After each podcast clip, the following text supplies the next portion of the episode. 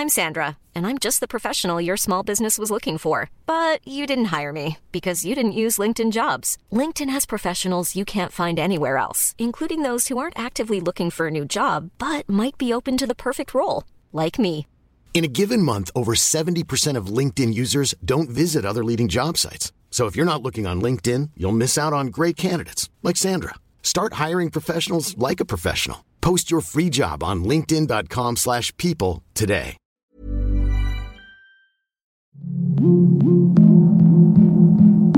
Durante el último mes, Yannick del Ponte Bonilla ha visto un inusitado interés de los mexicanos por la empresa que dirige, Moneyman, justo a la par del inicio de la pandemia de coronavirus en territorio nacional. Yannick se dedica a la industria del money lending online, cero antecedentes bancarios, pocas preguntas, algoritmos rápidos y certeros, riesgos altos y entrega de dinero casi inmediata. Como reconoce la propia empresa, en un mundo perfecto no habría necesidad de pedir dinero prestado, pero la actual situación económica mundial está lejos de serlo. El ejecutivo no sabe si ese súbito interés sea por personas en problemas de salud o empresarios con complicaciones financieras a causa del aislamiento social del COVID-19. Lo que sí sabe es que en estos tiempos de incertidumbre, el negocio de los préstamos inmediatos está en auge y su empresa pretende capitalizar con responsabilidad esta oportunidad.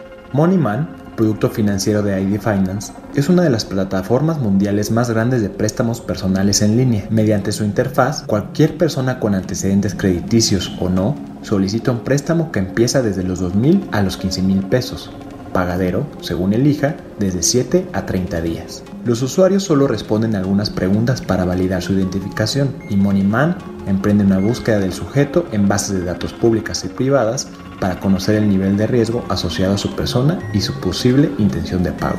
Si el sujeto es aprobado, en 10 minutos el dinero solicitado está en su cuenta bancaria, sin haber hablado con nadie, salido de su casa o presentado comprobantes de ingreso. Para disruptores, Yannick platica por qué su plataforma está cobrando el interés de los mexicanos y gente alrededor del mundo y por qué el COVID-19 es un factor importante a considerar. Estos disruptores, yo soy Eric Ramírez, comenzamos.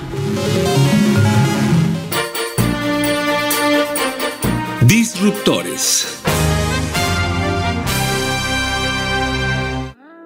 Bueno, te, platico, soy Yannick Del Ponte, soy country manager y director general para la um, sucursal de ID Finance en México, la, empresa filial. Básicamente en México, bueno, y en todos los países operamos con, con la marca comercial eh, Moneyman. Y lo que hacemos en México es eh, otorgamos créditos eh, conocidos como Payday Loan. Básicamente es un crédito de muy corto plazo, que es a 30 días. También el monto es un monto pequeño. nuestro primer préstamo va de 2 mil pesos a, a 5 mil pesos. Y posteriormente vamos graduando al cliente hasta llegar a, a 12 mil pesos, ¿no? Conforme se va comportando el cliente con nosotros, ¿no? Va generando un historial y, y conforme mantiene su historial accede a más monto y a mejores condiciones en la tasa. El 100% de nuestro proceso es en línea. Es un proceso de cinco pasos para el cliente, bastante sencillo y transparente, en el cual el cliente con información básica que nos llena a través del formulario, nuestra tecnología eh, va haciendo el reconocimiento de la identidad, lo va metiendo en un score de riesgo para poderle ofertar el mejor producto en términos de monto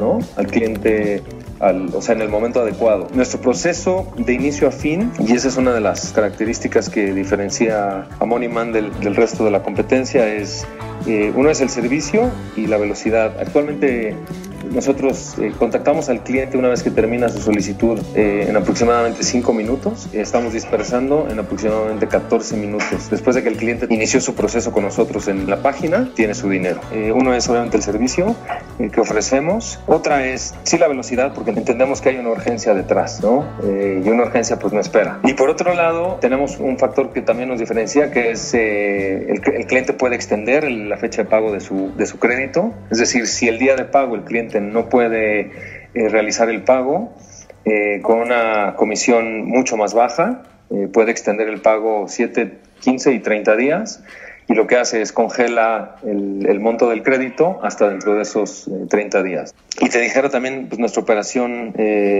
prácticamente 24 horas. Hoy tenemos eh, aproximadamente el 70% de nuestros ingresos a la página se hacen mediante autoaprobaciones, es decir, no necesitan una interacción humana, lo cual nos permite eh, seguir otorgando créditos a altas horas de la noche y durante la madrugada. El score como tal, nosotros lo desarrollamos y lo vamos manipulando en base a las condiciones del mercado que te platiqué. Bases de datos que consultamos, hay muchísimas, tenemos obviamente nacionales y tenemos internacionales, en cuanto a proveedores de esos servicios. Desde que entran revisamos el IP, desde donde está haciendo el ingreso a nuestro portal. Validamos todos los datos en términos de CURP, RFC, INE, teléfonos que nos da. Eh, se habla directamente con el cliente para asegurarnos que la persona que llenó el, el formulario efectivamente sí sea esa persona. Eh, hablamos al trabajo y corroboramos obviamente la información laboral que nos, que nos proporcionó. En algunos casos eh, podemos hablar hasta con alguna referencia nada más para tener una tercera confirmación pues, de la estabilidad del cliente. Y aparte usamos, como te decía, muchos proveedores que eh, nos validan eh, en términos de fraude también los teléfonos celulares, nos validan los correos electrónicos, usamos bases en determinar ciertas zonas de la República Mexicana eh, donde detectamos la mayor cartera vencida, entonces tratamos de limitar ese tipo de accesos a nuestras bases. Entonces, es un conjunto de todo y te dijera, hoy por hoy revisamos alrededor de 8 o 9 proveedores, además de Círculo de Crédito, que es nuestro nuestro, nuestro buró, el buró que nosotros usamos, es círculo de crédito, eh, pero, pero usamos alrededor de 8 o 9 bases de datos para, para poder entender que la persona que llenó el formulario efectivamente, efectivamente es, ¿no? No es un discriminante, eh, simple y sencillamente al ser SOFOM eh, y al, hacer, al querer hacer obviamente las cosas bien, revisamos, revisamos el, el, historial crediticio, aun cuando hoy no es un determinante. tenemos clientes que o, tienen un historial crediticio no excelente o definitivamente no tienen historial crediticio y hoy son nuestros clientes. No, eh, no es un determinante, es, es, todo un conjunto de factores. Como sabes, un modelo de riesgo se va, se va, eh, se va manejando en calificaciones de, ciertas variables eh, y entonces a lo mejor estos clientes, ¿no?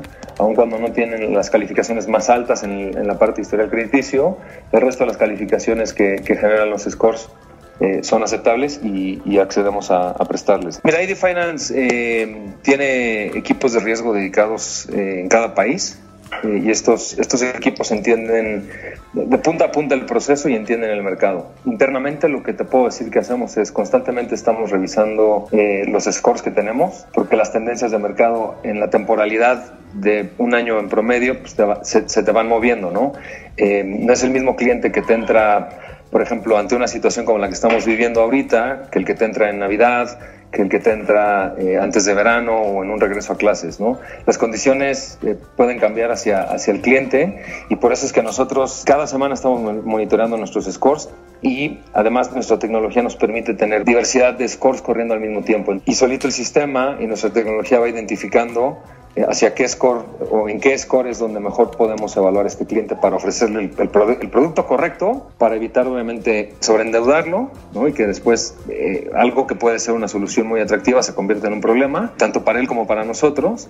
Entonces tenemos multiscorings dentro de nuestros eh, sistemas. Te digo, hacemos revisiones constantes y siempre estamos en, la, en revisión de nuevos proveedores con nuevas, nuevas tecnologías y nuevas iniciativas que, nos, que nos permiten obviamente tomar mejores decisiones. ¿no? Te dijera, cuando empezó esto, había muy poco que te podían proveer la información que hoy ya tenemos en sistema. Eh, hoy podemos medir prácticamente todo de un cliente sin tener que conocerlo y tenerlo enfrente. Y obviamente pues eso te, atomiza el riesgo y te lo minimiza, ¿no? Un poquito ese es el challenge que cualquier empresa como la mía tiene, De poder, de poder decir, necesito volumen, pero lo necesito hacer bien y necesito tener el producto correcto para el cliente correcto en el momento correcto y que esto no se convierta en un problema para ninguna de las partes, porque lo que le da vida a empresas como las nuestras con, periodos de crédito muy rápidos, precisamente es que este cliente regrese. De las cosas que nosotros eh, tenemos y medimos siempre es nuestra, nuestra tasa de retención. De 10 clientes, ¿cuántos me regresan? Desde que salimos al mercado hasta hoy la hemos mantenido en 85% ¿no? y regresan dentro del, del, siguiente mes a tomar el siguiente crédito. Sí somos una opción eh, cara, sin embargo, somos pioneros en ofrecer algo algo que nadie más te puede ofrecer. En términos de velocidad, de monto, de, de documentación, de no pararte, de un proceso transparente y sencillo, en línea, desde la comunidad de tu casa lo puedes hacer, nadie te lo ofrece. Entonces, el hecho de no tener todos los procesos como los tiene la banca conlleva un riesgo. Y claramente es reflejado en la tasa, ¿no? Lo que nosotros asumimos es que lo usan para una emergencia. No tenemos obviamente manera de saber eso porque le depositamos el dinero y bueno, ellos lo usan en lo que requieran. Eh, siempre hay temas de mejoras al hogar y siempre hay alguna emergencia, algún gasto inesperado. Eh, yo creo que ahí estaría la mayor parte del, del, uso de nuestros créditos. Y nuestro cliente es un cliente promedio entre 24 y 38, 39 años. Ese es más o menos nuestro perfil. Un poquito más de mujeres que de hombres, con ingresos promedio de 17 mil pesos mensuales de toda la República, ¿no? La concentración la tenemos en las ciudades más grandes, pero estamos abiertos desde Tijuana hasta Chetumal para que puedan acceder a un crédito. Y es un, es un tipo de mercado que tiene un teléfono celular, puede ser inteligente o no, porque este proceso lo pueden hacer desde una PC y tiene una cuenta bancaria. La gente joven es la que de alguna manera está más, más alineada a, nuevas tecnologías y las busca, entonces es, ese es el, el, el grueso de nuestro portafolio. Seguimos escalando la compañía, tenemos dos años y medio operando el primer año de operación contra el segundo no es muy relevante porque el primer año en realidad eh, haces poco porque tratas de entender al mercado. El segundo año claramente crecimos nueve veces el tamaño de empresa que somos, pero te digo, no es muy relevante porque tu base de cálculo es muy chiquita. De ese segundo año eh, a este año queremos crecer la compañía 3.7 eh, veces y hoy por hoy estamos colocando al mes aproximadamente 27 mil créditos, más o menos son como casi mil diarios, un mercado que o la banca no le prestaba o no se acercaba a la banca y que eh, de alguna manera esta interacción, ya sea con una computadora con un teléfono, le es más fácil al cliente que ir a un escritorio de una oficina y sentarse enfrente de un asesor y empezar a ser cuestionado. Entonces vemos con muy buena aceptación eso, lo vemos en nuestras volumetrías de visitas. Eh, el año pasado tuvimos aproximadamente un millón cien mil visitas en 2018. En 2019 tuvimos 6.8 millones de visitas. Es bastante exponencial el crecimiento que una de estas empresas puede tener. Cerramos ayer el primer cuarto del año y cerramos con 2 millones de visitas, lo cual te indica que la tendencia durante este año eh, todavía va a ser mucho mayor que la tendencia que tuvimos eh, durante 2019. Eh, el único requisito que, que sí solicitamos ahorita es que tengan una cuenta de débito a su nombre para poder pues transaccionar con ellos. Eh, y estamos explorando la, la, opción para poder atender a toda esa gente que ni siquiera tiene una cuenta de débito. Eh, es un tema que, que, hemos estado evaluando este primer cuarto eh, y que muy probablemente hacia el verano podamos ver cristalizado eso y poder eh, también otorgar créditos no nada más a gente que tiene un producto bancario, sino a gente que definitivamente nunca se ha acercado a la banca y, y está completamente eh, no bancarizado, ¿no? O sea, ustedes darles también un, como un monedero. No tanto un monedero, sino sí ofrecerles el acceso a crédito a toda esta gente que nunca ha tenido acceso a la banca. Yannick habla del impacto que el coronavirus está teniendo en las operaciones y el apetito creciente de las personas y negocios por el crédito instantáneo. Mucho de nuestro mercado lo toma para, para emergencias y ahorita con toda la situación, eh, tanto en la alerta sanitaria como en la parte laboral ¿no? de muchas de las empresas, eh, sí esperamos un, un repunte en, el número de visitas y en el número de aplicaciones, por un lado, y por el otro lado, eh, a nivel empresa, pues tenemos que ser cuidadosos eh, tratando de entender hasta dónde puede llegar esto. Eh, creo que hoy es incierto en el país esos temas, o sea, nadie puede decir cuándo se va a terminar esto y hasta dónde va a llegar o cuál va a ser la consecuencia. Ya tomamos eh, como empresa las medidas necesarias hacia nuestros colaboradores, hacia la empresa misma y del mismo modo, desde hace tres semanas estamos revisando más constantemente el tráfico que está llegando, precisamente para poder ayudar en la manera de lo posible que podamos ayudar a, la, nuestros clientes sin caer en, en, temas de morosidad elevados en el corto plazo. Te lo puedo poner en monto, crecimos aproximadamente un millón de dólares de colocación de un mes al otro. No es que no sea tanto consistente, sino no esperábamos eh, tal incremento. Obviamente cada mes estamos creciendo, es un negocio sí. que eh, todavía cada mes crece, todavía no llegamos a crecimientos eh, marginales, entonces es, es, es, fácil estimar un crecimiento para nosotros y todos los meses hemos crecido. Eh, lo que sí es, te puedo decir que de febrero a marzo, eh, el, el, porcentaje de crecimiento que tuvimos sí superó la expectativa que todos, que todos teníamos, eh, lo cual es muy bueno pero sí, sí entendemos que tiene una parte influenciada por la situación actual. Sí, claramente es, es, es complicado eh, prestar, sobre todo en momentos eh, como los actuales, porque pues la, la, ansiedad y el pánico hacia todo el mundo es, es mucho mayor que en una situación normal. No te puedo dar mucho detalle, lo que sí te puedo decir es, estamos trabajando en estrategias precisamente para ayudar a nuestros clientes eh, que conllevarán obviamente reducciones en sus pagos, reducciones en las extensiones, eh, en fin, estamos trabajando toda una estrategia para poder ayudarlos y apoyarlos y, por el otro lado estamos trabajando con, todos nuestros, eh, nuestros scores para, para, para poder minimizar el impacto que pudiéramos tener. Queremos eh, entender un poquito los modelos que estaríamos sacando a mercado en el muy corto plazo para poder sobrellevar eh, esta situación por los siguientes dos o tres meses. No nada más en México, eso cabe, cabe resaltarlo, esto nos, nos pegó de manera mundial. En todos los países donde está Moneyman eh, se está haciendo el mismo ejercicio y el mismo esfuerzo. ID Finance y su producto estrella Moneyman es la creación de los rusos Bori Batin y Alexander Dunaev, ambos economistas graduados con honores de Cambridge y Warwick. Empezaron su carrera como analistas en las oficinas del Deutsche Bank Group en Londres, donde ocuparon varios cargos para luego dirigir operaciones relacionadas a deuda pública y privada en Rusia y mercados de la ex Unión de Repúblicas Soviéticas. Según explica Yannick, Boris y Alexander detectaron en estos países, forjados en crisis y conflictos internos, el apetito por el crédito sencillo y sin la necesidad de antecedentes bancarios, por lo que lanzaron el producto en 2012. El emprendimiento probó ser exitoso y comenzó así la expansión global con Kazajistán y Georgia como las primarias paradas que probaron la escalabilidad del modelo, para luego migrar a Polonia y España en 2015. De acuerdo con Crunchbase, durante tres rondas de inversión, la empresa ha logrado levantar 62 millones de dólares y según estimaciones de la empresa, para 2021 estará colocando un billón de euros en préstamos en todo el mundo, lo que lo ubica como un potencial unicornio en el escaparate fintech global. Yannick habla de dónde nació el proyecto, su lógica y cómo está viendo al mercado fintech en México y los retos de competir en él. Hay un, pues un radar que sigue la gente de fintech eh, donde te puedes dar cuenta que los últimos tres años ha crecido exponencialmente el tema en el país, tanto con participantes internacionales como iniciativas eh, 100% nacionales. Esta conversión te crece a ritmos de entre el 15 y el 20% anual, de nuevas empresas que se están integrando.